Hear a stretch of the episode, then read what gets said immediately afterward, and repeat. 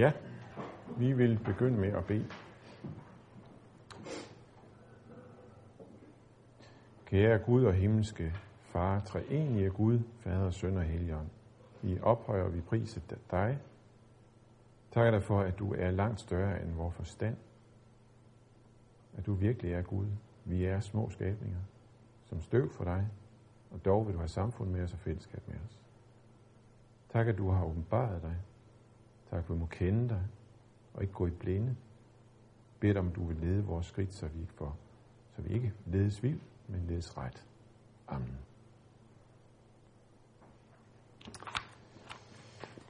Ja, så er vi kommet til fjerde gang, og øh, overskriften er altså, som det også fremgår af planen, gudstjenesten. Øh, det tredje element i den her indkredsning af øh, er, hvad Emerging Church er ude på, efter vi først har set på, altså først med indledning der med kort præsentation, så så vi på noget af det grundlæggende budskab om Guds rige, og hvad det betyder for kirken, hvad det er for en størrelse.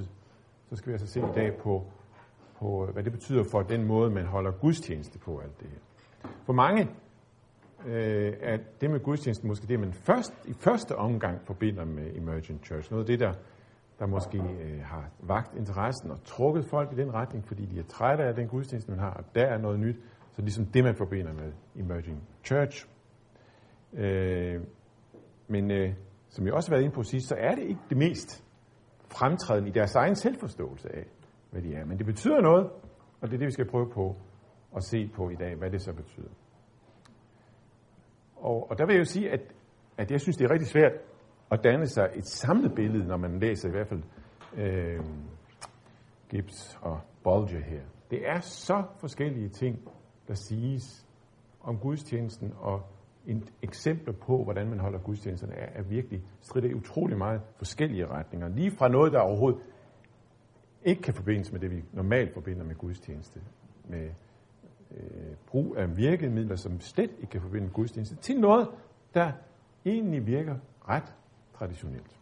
Er der et samlet billede? Kan man få et samlet billede?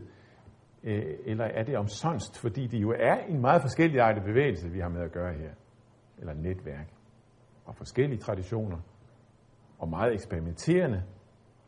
Øh, så det er klart, at, at der måske simpelthen er en vedblivende forskel. Er der alligevel noget, der, der kan siges og, og, og være fælles i, midt, i det her? Det skal jeg prøve, om vi kan gøre noget, øh, komme i retning af, og så må vi så øh, diskutere det. Men, og lad mig lige få at se, altså vi er i dag nået frem til, ja, efter planen, så er det der 7, 6 og 7 og 9, vi skulle se på. Men se, i dag der har jeg faktisk udvidet det, fordi vi ikke nåede den anden, øh, det andet kendetegn. De tre første er jo de der bærende kendetegn, som alle på en eller anden måde skal matche eller have noget af. Og så kommer de sidste seks som, som ting, som kendetegner mange, men ikke nødvendigvis alle emerging churches. Det, det går ikke at springe det over. Og da det i høj grad har noget med gudstjenesten at gøre, så tager vi altså det med og så tror jeg faktisk, at jeg skal nå at berøre det meste af det. Og så, så kan vi se, om det, om det betyder, at så bliver det for komprimeret det hele. Det må ses. Øh, og det bliver så i den her retning i dag. Først introen, som jeg er så i fuld gang med. Og så det næste afsnit, som jeg nu går i gang med. Som altså hedder nedprioritering af gudstjenesten. Det bliver vi nødt til lige ganske kort at stande op med igen. Det har jeg allerede nævnt, ikke også? Det er ikke gudstjenesten, der er det centrale i emerging churches selvforståelse. At være kirke, det er ikke at holde møde eller holde gudstjeneste. Og så læg mærke til, det er ikke bare gudstjenesten, man er op imod, men det er også mødet.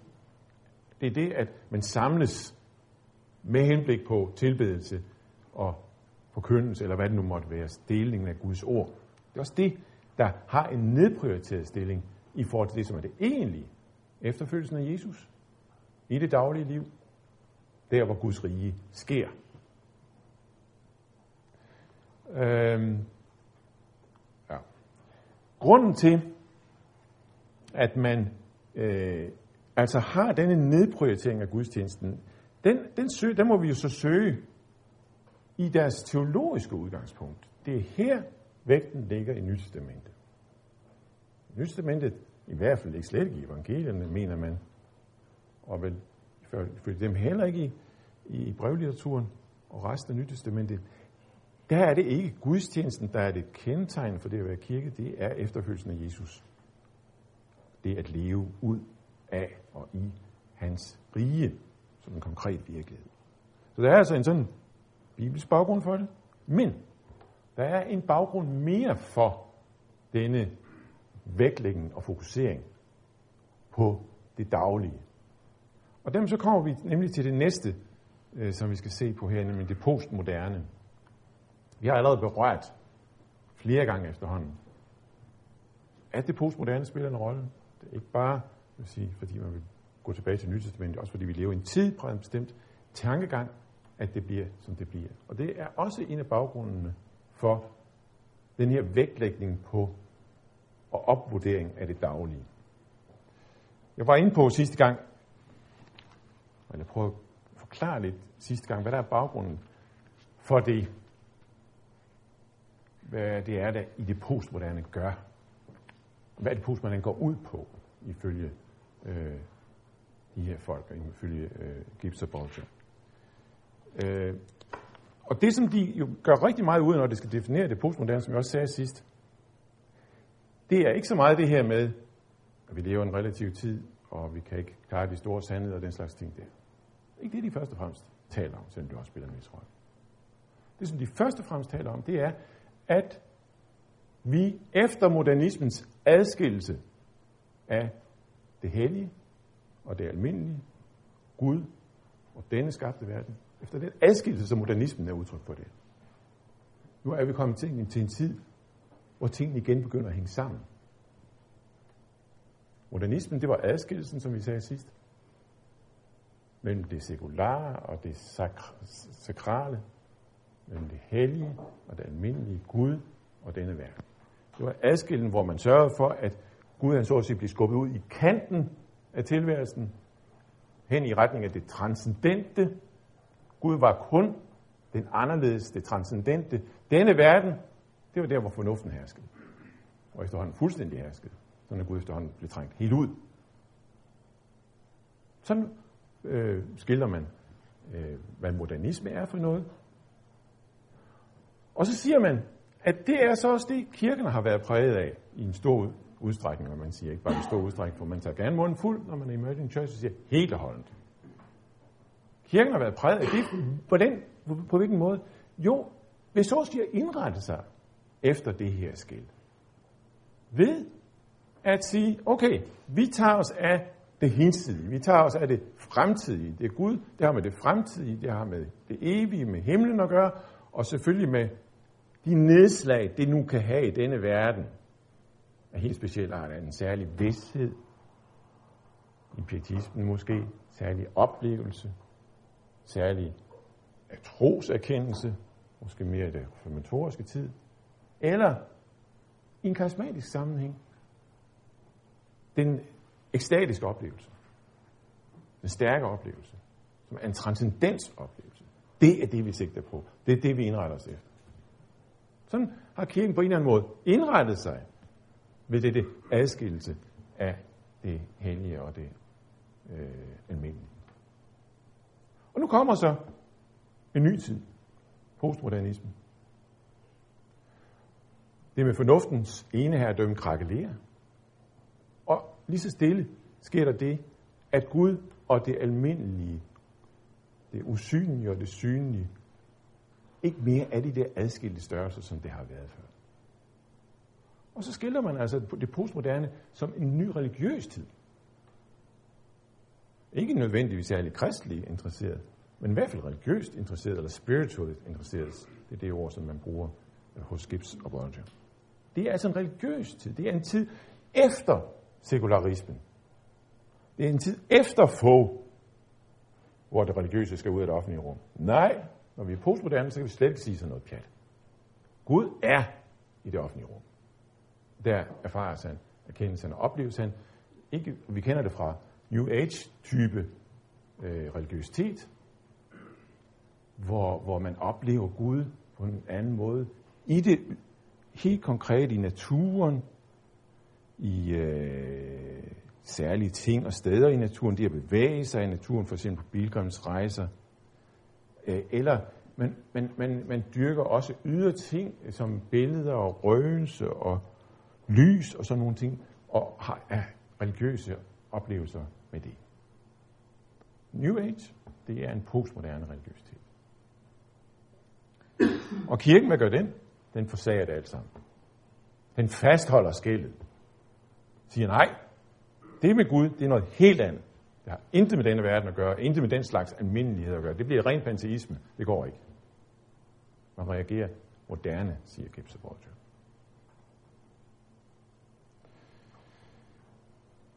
Øhm, alt det her, det får jo selvfølgelig nogle konsekvenser, når man så altså virkelig ikke vil gå med til den her normale kirkelige adskillelse, men på en eller anden må gå med til denne, dette ja til, at Gud og det almindelige hører sammen. Gud og det synlige, konkrete lægemlige hører sammen.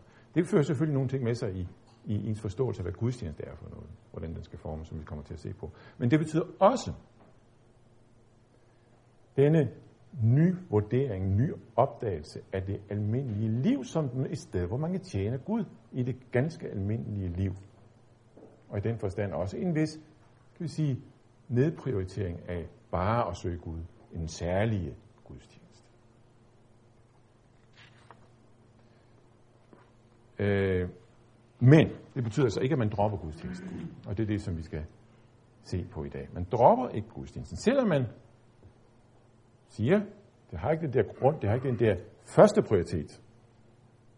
Og selvom man til synligheden har et rigtig afslappet forhold til det at holde gudstjeneste. Og, og nogle steder kan man læse her, at folk siger, jamen jeg har ikke forberedt gudstjenesten ret meget, jeg tog lige den, skrev nogle noter ned, og så var det det, og så kørte gudstjenesten til. Altså man, man gør ikke det ud af det, som, som man ellers var vant til, det hvor man kom fra i de her typer kirker, ungdomskirker eller Seeker Service kirke osv., hvor det hele virkelig var timet og planlagt og professionelt og rigtig godt lavet. Nej, sådan gør vi ikke. Vi tager det rigtig afslappet her. Så tænker man. Man gør sig tanker om det i høj grad. Selvom det altså kan være svært at se præcis, hvad de går ud på. Men det skal vi så prøve på nu. Og det er så det næste. hovedpunkt i det, som vi skal se på. Hvad er det, der så, hvis, hvis man skal prøve på at komme med nogle kende nogle, nogle fælles træk. Hvad er det, man vil med sin gudstjeneste? Der tror jeg, som det første vil sætte den her overskrift over. Det er en gudstjeneste, hvor der er en tæt, tæt forbindelse mellem gudstjenesten og det daglige liv. Øh,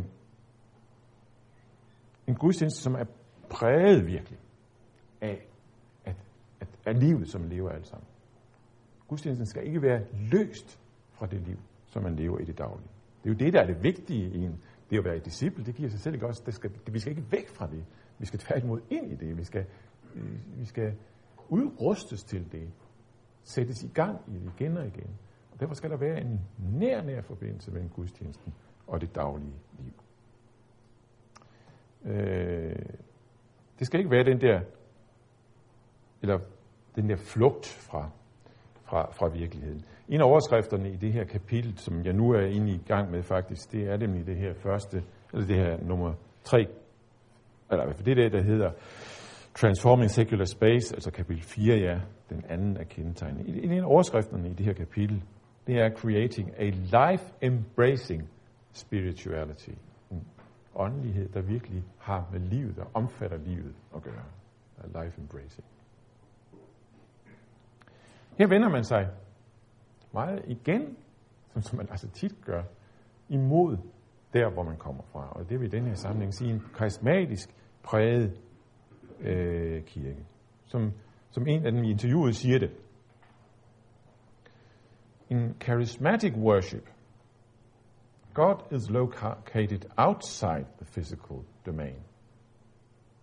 This is why charismatic worship is so focused on ecstatic experience.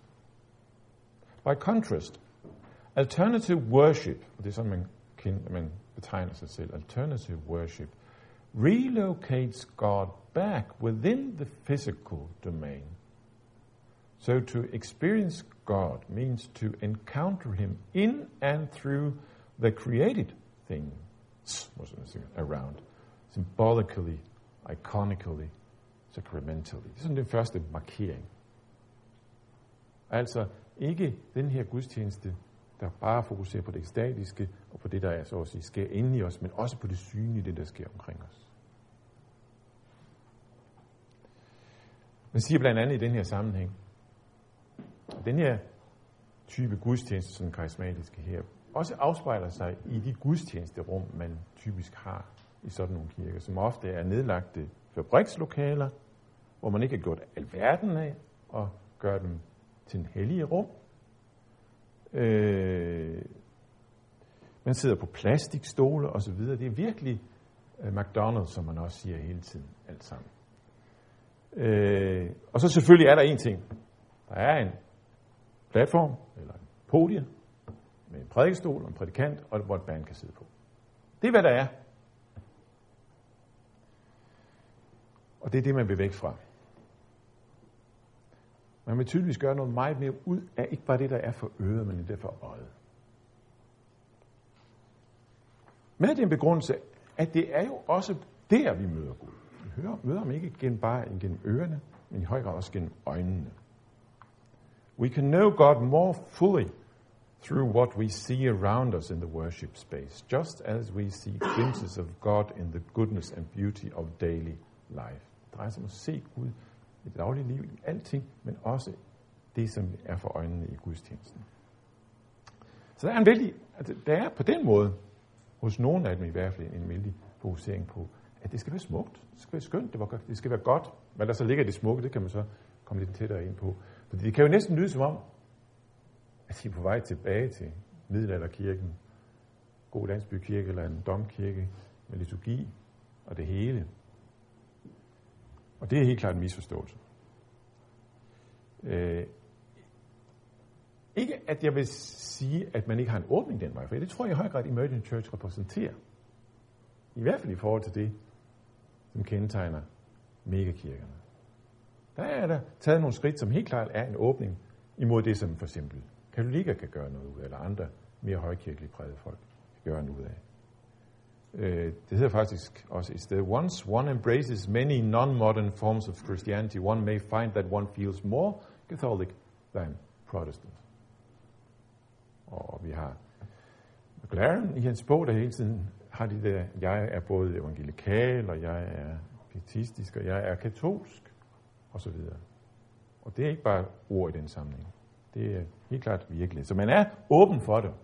Og som jeg også har været inde på, så er i anglikansk sammenhæng noget af det, som man fra officielt hold i kirken har taget til sig og ønsket at bruge for at bringe fornyelse ind i kirken, det er uh, emerging church type kirker. Paul Nyborg skriver om det i sit speciale, til slut i det speciale. Meget interessant.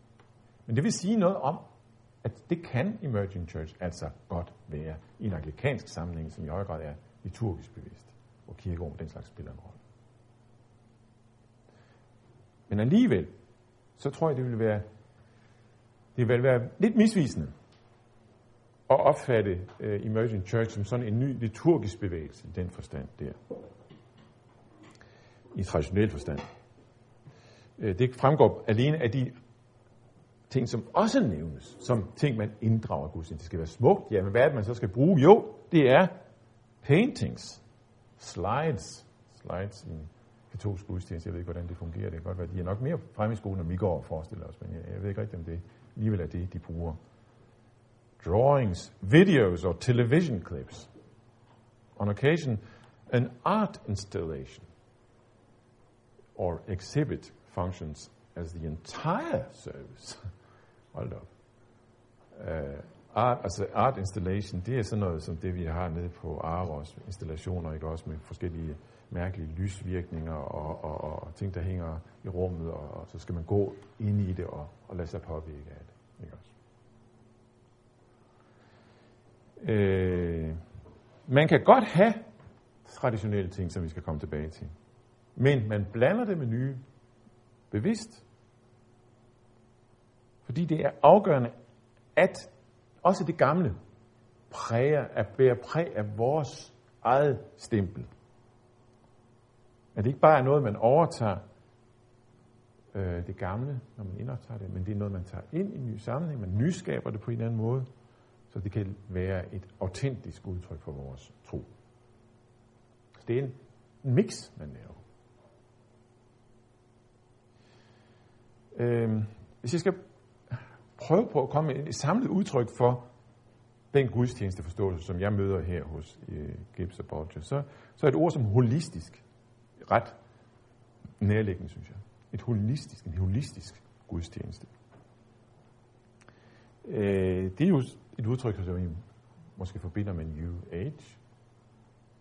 Øh, holisme, det vil sige, at man tager hen til alle dele af menneskelivet. Syn, sans, lugt, sans, alt muligt også via hele mennesker. Sådan som vi kender det fra New Age, som jeg lige har, har kort været inde på det. Øh, og, og skulle, det være en, skulle der ses en forbindelse her, så erkender man det jo helt klart inden for Emerging Church. Og man bliver ikke forskrækket af den grund. New Age har fat i noget rigtigt. Godt nok er der en panteisme i det, som man ikke kan tilslutte sig. Eller rettere, men har nogle flere sammenhæng, hvor man her understreger, at Gud er godt nok i alting. Så i den forstand er der en form for panteisme, men han er også uden for alting. Så man vil have begge dele med. Men de har fat i noget rigtigt. De har fat i den der nedbrydning af skældet mellem Gud og så alt det kropslige og det synlige. Det skal hensyn, tages hensyn til, at vi er kropslige væsener. Der har jeg et længere citat her. Emerging churches bring the body back into the worship event, whereas the Reformation removed many rituals from worship service. Postmodern worship restores these activities. The Reformation focused on the spoken word, while postmodern worship embraces the experienced word. Thus, emerging church worshippers may respond with the sign of the cross, altså når man et gudstjeneste, svare, reagere med more often associated with Catholic worship, and openly receive the deep mystical aspects of communion, nadveren, candles, and incense. Candles siges det hele tiden, og det der undrer mig lidt, at det er så grænsesprængende, som det er for den. Men jeg tror, det er altså, fordi de kommer fra en reformeret sammenhæng, hvor, hvor, hvor man er i den grad katolikforskrækket. Så selv det at tænde et stearinlys, det skal man passe på med. Men her, vi går ind for the candles. They may retrieve ancient rituals and create new ones, også involving the body. They may dance in different venues. Emerging churches create their own music, as at Solomon's porch, where they also practice yoga, massage, and physical prayer. They believe that what is good for the physical body is good for the spiritual body, and vice versa. Altså, med den begrundelse ikke også, at det, at, at det kropslige, kropslige velvære, det, altså, det har ikke noget, der er adskilt fra Gud heller. What is good for the physical body is good for the spiritual body as også. Uh, Udover at det altså er noget, som hele den postmoderne, holistiske tankegang ligger op til, så vil emerging church folk sige, jamen det her det er også noget, der står i forlængelse af, af, af, af, af bibelsk øh, forståelse. Bibelen er ikke antidualistisk. Det er det moderne, der har blevet dualistisk, det vil sige, hvor det åndelige og det materielle er blevet adskilt. Men det er forkert. Vi har mulighed, vi skal bruge alle de udtryk, der også rammer os som kropslige væsener, der har med vores kropslighed at gøre. Fordi vi er kropslige væsener, de to ting hænger sammen. Øhm. Men udover den her begrundelse for at, at, at at, at inddrage de her ting. Alt det der yder. Så har de en begrundelse mere, som er interessant.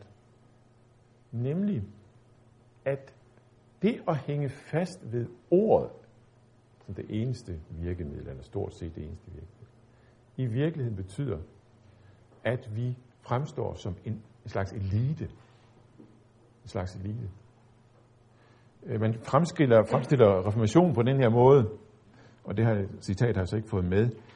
Her, vi siger sådan her om, om, om reformationen, at den var en, øh, altså der hvor man altså siger, siger det er ordet alene, og man, man, man har den, hvor prædiken kommer i fokus, og man prædiker i fordømmende argumentation med en rød tråd i tankegang osv., i virkeligheden gjorde op med det folkelige, gjorde op med det, som, som, som alle dem, der ikke kunne læse, alle dem, der ikke kunne følge en argumentation. In one way, it was newly, it was the newly literate class. Den klasse, der lige på nylig var blevet boglig, waging war on the illiterate, som førte krig mod de uboglige. As images were often the only way for the illiterate to understand the gospel. Det var, billedet var den eneste mulighed, de ikke boglige havde for at forstå øh, evangeliet, og det smed man ud. Det gjorde vi altså ikke, vi lutherske, vil jeg bare sige. Det gjorde de reformerede.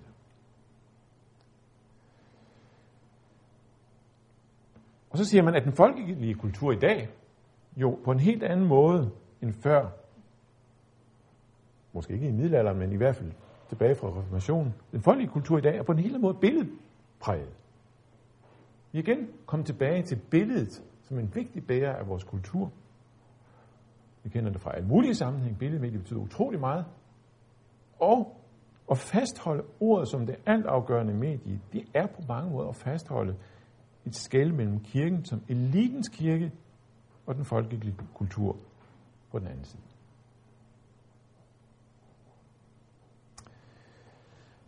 Okay, det var et første skridt øh, i indkredsningen af det her, øh, hvad det er for nogle type gudstjenester, man har. Øh, og, og der kan man jo godt spørge sig selv, om, om det ikke alligevel er ret begrænset, hvor meget der her er sket en forbindelse mellem ens daglige liv og, og gudstjenesten. Altså man bruger virkemidler, man bruger kropslige virkemidler, man bruger yoga til og med. Men hvor meget har det med det daglige liv at gøre? Altså det er en, noget, man er åben for i dag, det er rigtigt, men det er dog stadigvæk religiøst. Hvor er det daglige liv hen i den her forståelse af, af gudstjenesten? Det her er det næste, så kommer ind i billedet. Disco og DJ, disc jockey musikken. For her handler det faktisk øh, for dem om den der forbindelse. Men det helt værtslige, daglige, som vi er vant til at betragte som uden for alt, hvad der har med kirke at gøre, og så kirke. Jeg skal indrømme, at, at, at det her, det er noget af det, som jeg står mest fremmed over for rent menneskeligt. Uh, når jeg så trækker det frem, jamen, og, og så kan måske nogen sidde og tænke, jamen det er fordi, du er blevet gal i skralden over det der, nu skal vi bruge tid på det her. Det vil jeg altså sige, det er det ikke. Det fylder så meget hos Gibbs og Bolger, det her. I det afsnit, som altså handler om det andet af kendetegnene, det der med transcending, eller transforming, hedder det, the secular space, der fylder det her 12 ud af 22 sider skildringen af det her. Så det er sådan en vis baggrund for, at jeg trækker det frem. Altså, disco og DJ. Det er jo et fænomen, som man nok først og fremmest, tror jeg, forbinder med England. Ja, selvfølgelig har vi det herhjemme, øh, men slet ikke i samme udstrækning, tror jeg, som i England. Øh, I storbymiljøer i England. Blandt de 18-35-årige identificerer 60 procent sig, sådan skriver de, i større eller mindre udstrækning med den her type klubkultur, står der også. Gibbs og Bolger, side 25. Det drejer sig om disco-klubber, kendetegnet en bestemt type musik, ofte forbundet med lyseffekter, og også i et miljø, tror jeg, det skriver de så ikke direkte, og det gør de hvis man så også lidt, hvor ecstasy og andre ting af den type også spiller en rolle. Og den musik, der spilles, er, så vil jeg forstå, meget pågående. Øh, den er ikke live, til forskel for rockkoncerter et band op foran, og hvis ikke det er playback, så også live musik der. Men her er det slet ikke live. Det er musik, som styres af en discjockey. Og skabes af en discjockey, ved at han hele tiden samler og bruger forskellige, øh, ja nu bruger vi nok ikke plader, men jeg ved ikke præcis, hvad de bruger, men hele tiden sker der en, en, en, en kreering af musik, og så bruger lyseffekter osv. Og det er discjockeyen, der gør det. Og derfor også en musik, hvor, hvor det ikke foregår op på en scene. For discjock, han sidder ikke op på en scene. Han sidder et eller andet sted bagved et mørkt aflukke. Og alligevel den store mand i foretagendet. Men han er usynlig. Fokus er ikke på en scene, fokus er på dansegulvet. Fokus er at være sammen med andre. Og det er også noget af det, som fremhæves af de her folk, som netop det rigtige ved det her. Man er sammen. Det er et fællesskabsoplevelse, man er sammen om.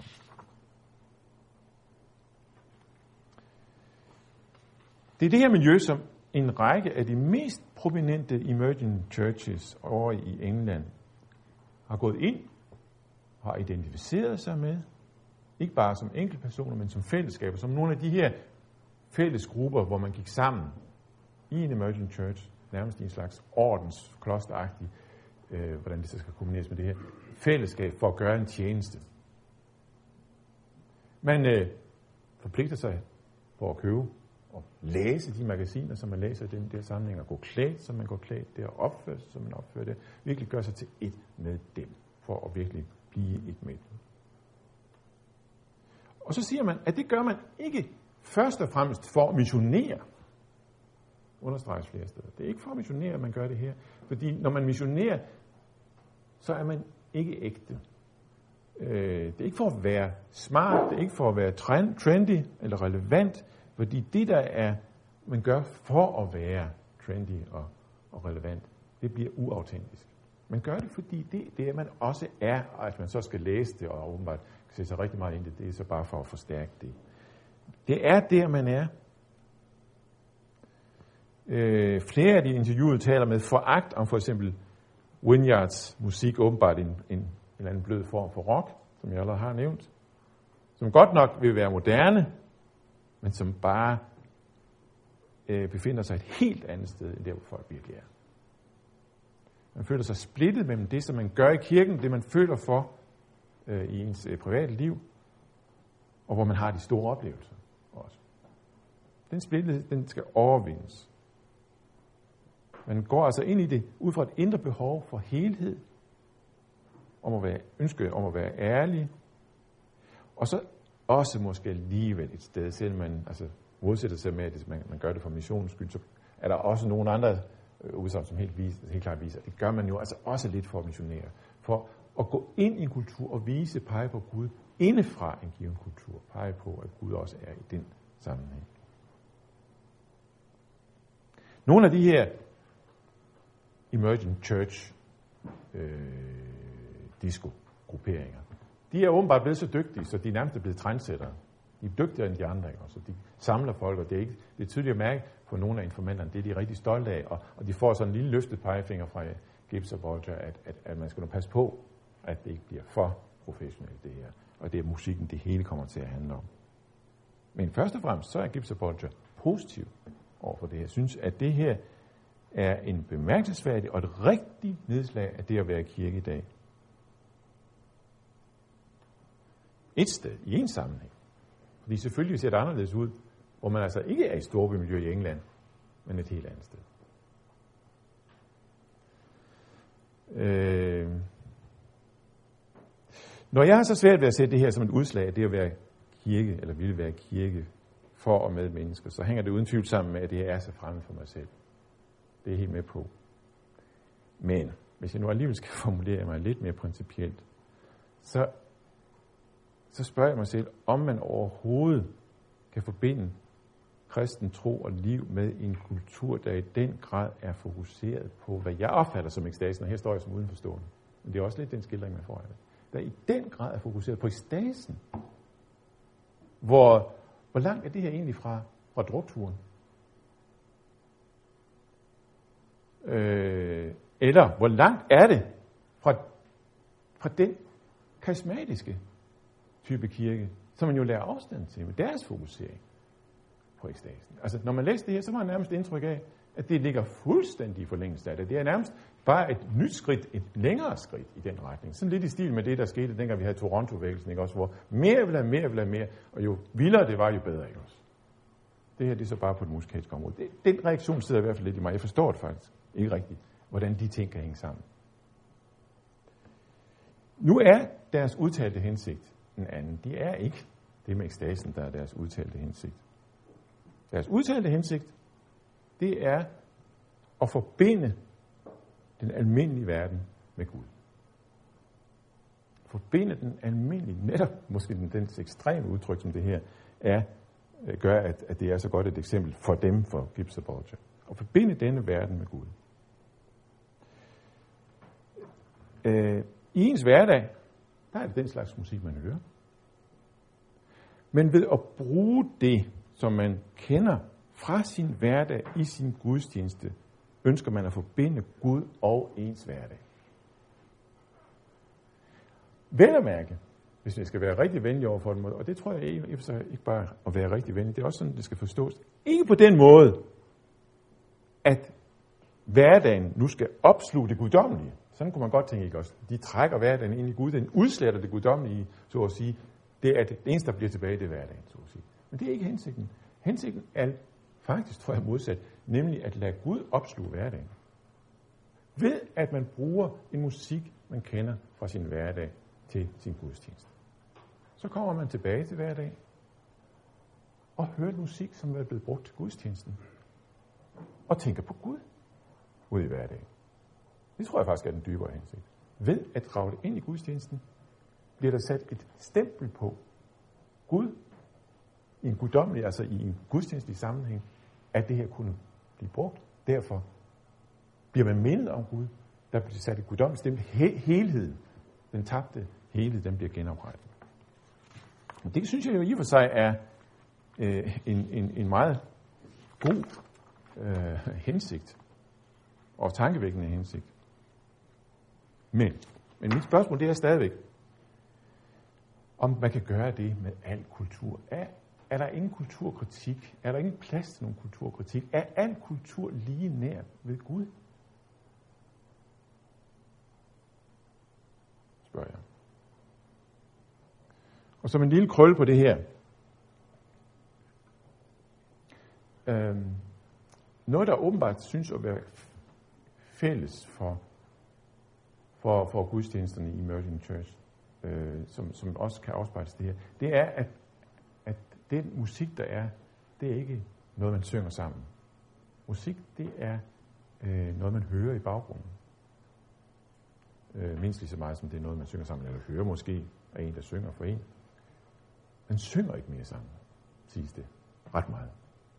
Det er ved at gå fløjten, det gælder både almindelig lovsang, det gælder salmer, selvfølgelig. Eller ikke måske selvfølgelig, når det gælder Imagine Church. Men øh, man synger ikke mere sammen. Man hører. Man har musikken som en stemningsskaber. Og det er det, den skal.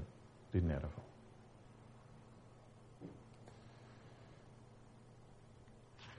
Så tror jeg, vi lige tager et enkelt afsnit mere, inden vi holder pause. Så skal vi blive tid til snak også. Øhm, det næste afsnit, som hedder Betoningen af alles deltagelse, dækker på mange måder det, som jeg indtil nu har sagt, det har jo været meget svarende til det andet kapitel, eller det andet kendetegn, Transforming Secular Space. Nu kommer ned til det sjette og det syvende kendetegn, Participating as Producers og Creating as Created Beings. Og det er altså med overskriften betoningen af alles, alles deltagelse.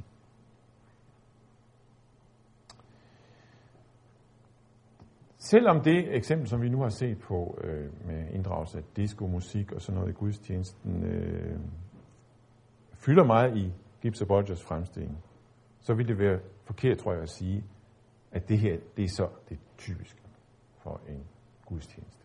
Det tror jeg vil være skævt. Øh, andre, der tror jeg jo lige så meget, vi skal hen i det, som der står om her i kapitel, eller i kendetegn nummer 6 og 7. En grundlæggende træk ved Emerging Churches gudstjenesteforståelse, som virkelig er fælles, tror jeg, for alle sammen, det er de enkelte medlemmers aktive deltagelse i gudstjenesten. Meget stærk betoning, at alle skal have et eller andet med, bidrage på en eller anden måde. Ikke bare i form af det, vi kender til, at vi synger med, at vi lytter aktivt, at der er menighedssvar og alt det der.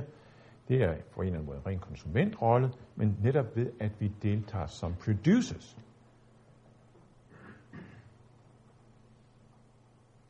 Man gør meget ud af de troendes præstedømme, alles præstedømme, og en, øh, et, et, et, et ord fra Nytestamentet, som man meget henviser til i den her sammenhæng, det er 1. kor øh, 14, 26. Øh, Nej, det var det ikke.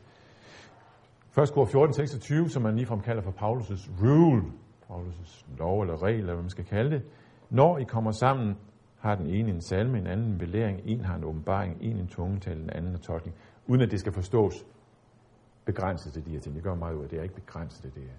For nådegaverne, det er en meget mere vidsprægt spektrum, at man har en i og for sig ganske udmærket syn på, hvad at nådegaver også har med vores naturudrustning at gøre det, sådan som jeg i hvert fald opfatter det.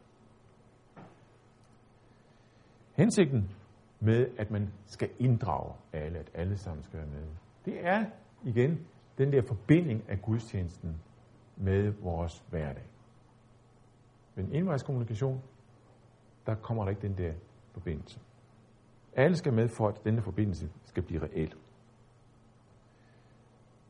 Og, og for at sikre det, for at sikre den her deltagelse af alle, så gør man kraftigt op med øh, den gudstjenesteform, hvor, hvor en scene eller et podium spiller den centrale rolle, som jeg allerede lige har omtalt. Øh, med den, med den envejskommunikation, som det på en eller anden måde betyder, med nogle enkelte i fokus, nemlig prædikanten og bandet, og så foregår det deropfra og ned. Øh, og det er så en af de ting, der, der gør, at diskoklubben med fællesskab på dansegulvet er den store, øh, bliver brugt som et godt eksempel. Ikke? Det er ikke noget podium, det foregår i fællesskab. Øh, et citat. For the church to be a place where people feel at liberty to share their journey and to offer up their lives, a gathering must have no sense of being dominated from the front. Instead, each person must be given space to share in a setting in which he or she feels at home. Share. Alle sammen skal være med. Ikke noget med direktion op fra et podium.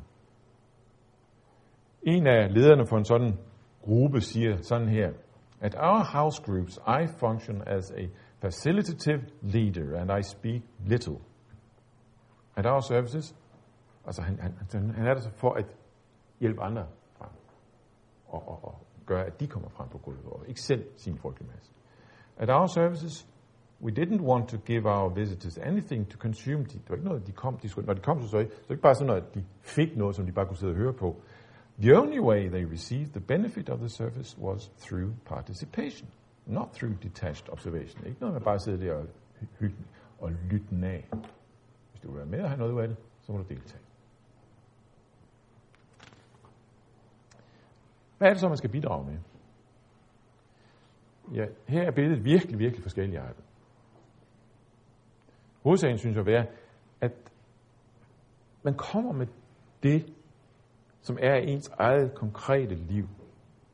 Opfordringen er, kom med det, I er fyldt af. Hvad enten det er ting i jeres hverdag, der optager jer, og som I har behov for at dele med andre, eller det er gaver, I har på forskellige måder, musikalsk, eller kunstnerisk, eller sprogligt. Lad os høre på nogle eksempler. So if you want to begin an alternative worship, it is very simple. Just be yourself before God and encourage others to do the same. Begin to express yourselves using tools that you understand. You may understand graphic design. You may understand Bulgarian nose flutes. The media is irrelevant. Det der med Bulgarian nose flutes, det skal vi komme tilbage til om lidt. Øh, eh, først, øh, eh, og det fremgår ikke så meget af det her, at, at man opfordres til at, at deltage med sine ord på en eller anden måde. For det hører altså i høj grad også med. Et sted, i en af de her sammenhænge, der bliver skildret fra, så bliver alle bedt om at forberede noget hjemmefra skriftligt. En af fire side. Og dele det med de andre. Og det foregår så ved morgenmaden inden selve gudstjenesten søndag morgen, hvor man altså også er sammen. Øh, det kan være en formaning, en opmundring. For eksempel, det eksempel, der gives her, det er om det at bede, om bestemt måde at bede på, som man så deler med de andre ved den her indledende morgenmad søndag morgen.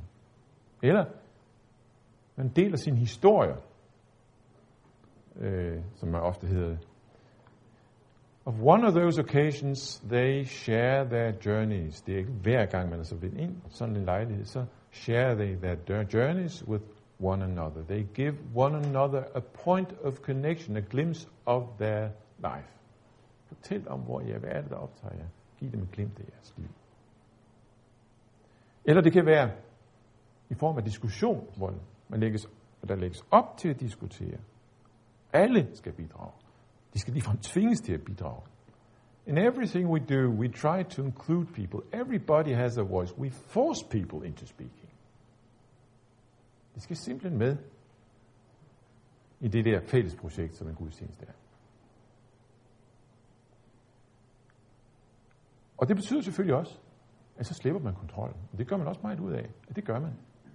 Her er der ingen mulighed for kontrol. The Sunday gathering became a spiritual club night in a dance club. Altså det var metaforisk brugt, ikke også? Lidt ligesom en danseklub, hvor alle sammen med. I It was, the må det it was an attempt to have a discussion about God in an entirely different context. An exploration of religion and spirituality outside the comfort zone of the church being in charge. Thus, the leaders had no control of the outcome.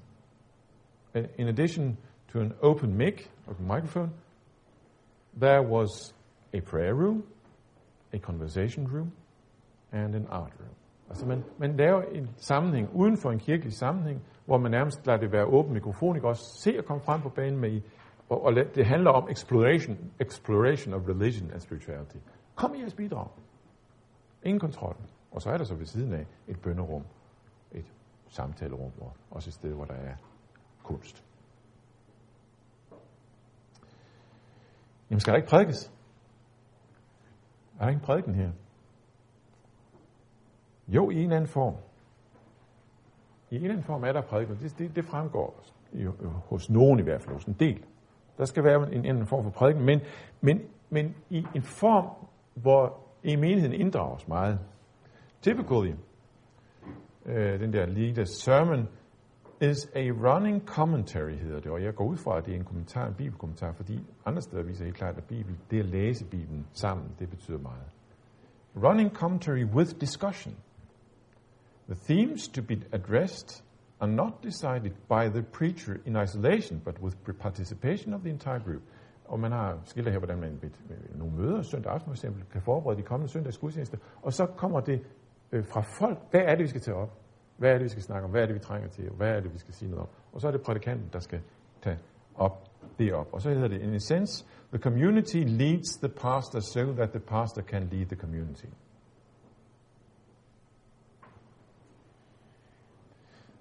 Øh, der er dem også, der har droppet prædiken ved gudstjenesten. Fuldstændig. Og så benytter de i stedet for sin blog til det. Til den undervisende prædiken i hvert fald. Øhm, og så var det det der med the Bulgarian flute. Men så tror jeg, vi skal have en pause, inden vi går videre med det. The Bulgarian flute. Ja. Godt, vi tager 10 minutter.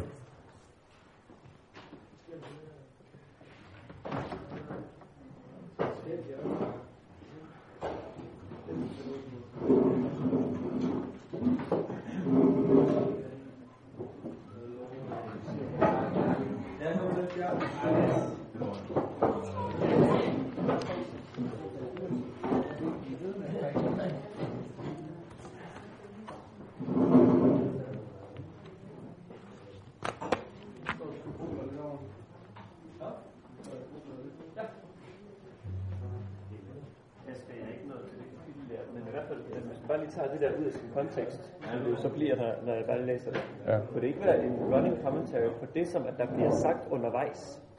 Altså, hvis jeg kommer med et vidnesbyrd, så kommer præsten og siger, det er også bare rigtigt. Prøv også lige at se det i det her lys, eller sådan et eller andet.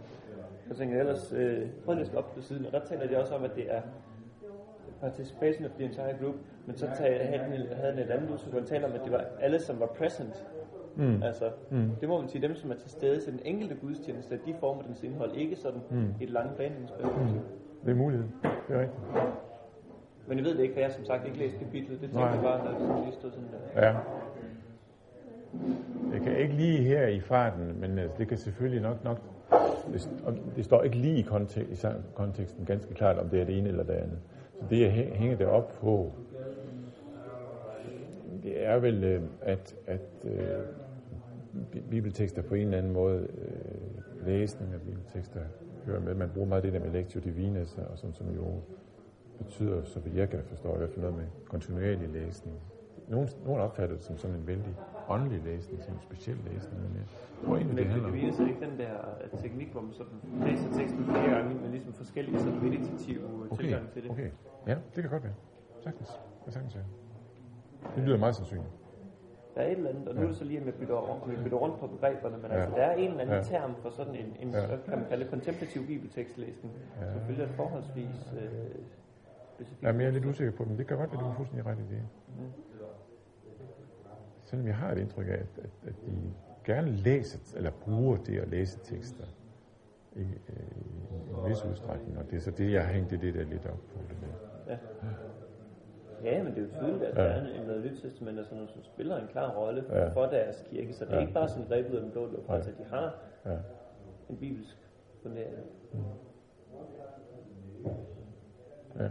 Men det er, det, er, det er muligt, at du også kan have ret i, at, at den der running commentary, det er sådan en blanding af det hele, ikke også? Det er, han er jo den der, der skal facilitate, som, som det hedder. Han er som, også som disc jockey, ikke også? Ja. Det er jo på mange måder det, det der skal være, ikke også? Han, han, og, og, og, her er det så ikke plader, han bruger, men det er de forskellige menneskers mange bidrag, han, han skal bruge, ikke også? Og prøve at sætte sammen. Så det kan godt være, det er rigtigt. Ja, men passer godt ind i ja. den bevidste tankegang, at han ja. får nogle input, ja. der ligesom er ham, som mixer dem sammen. Ja, nemlig.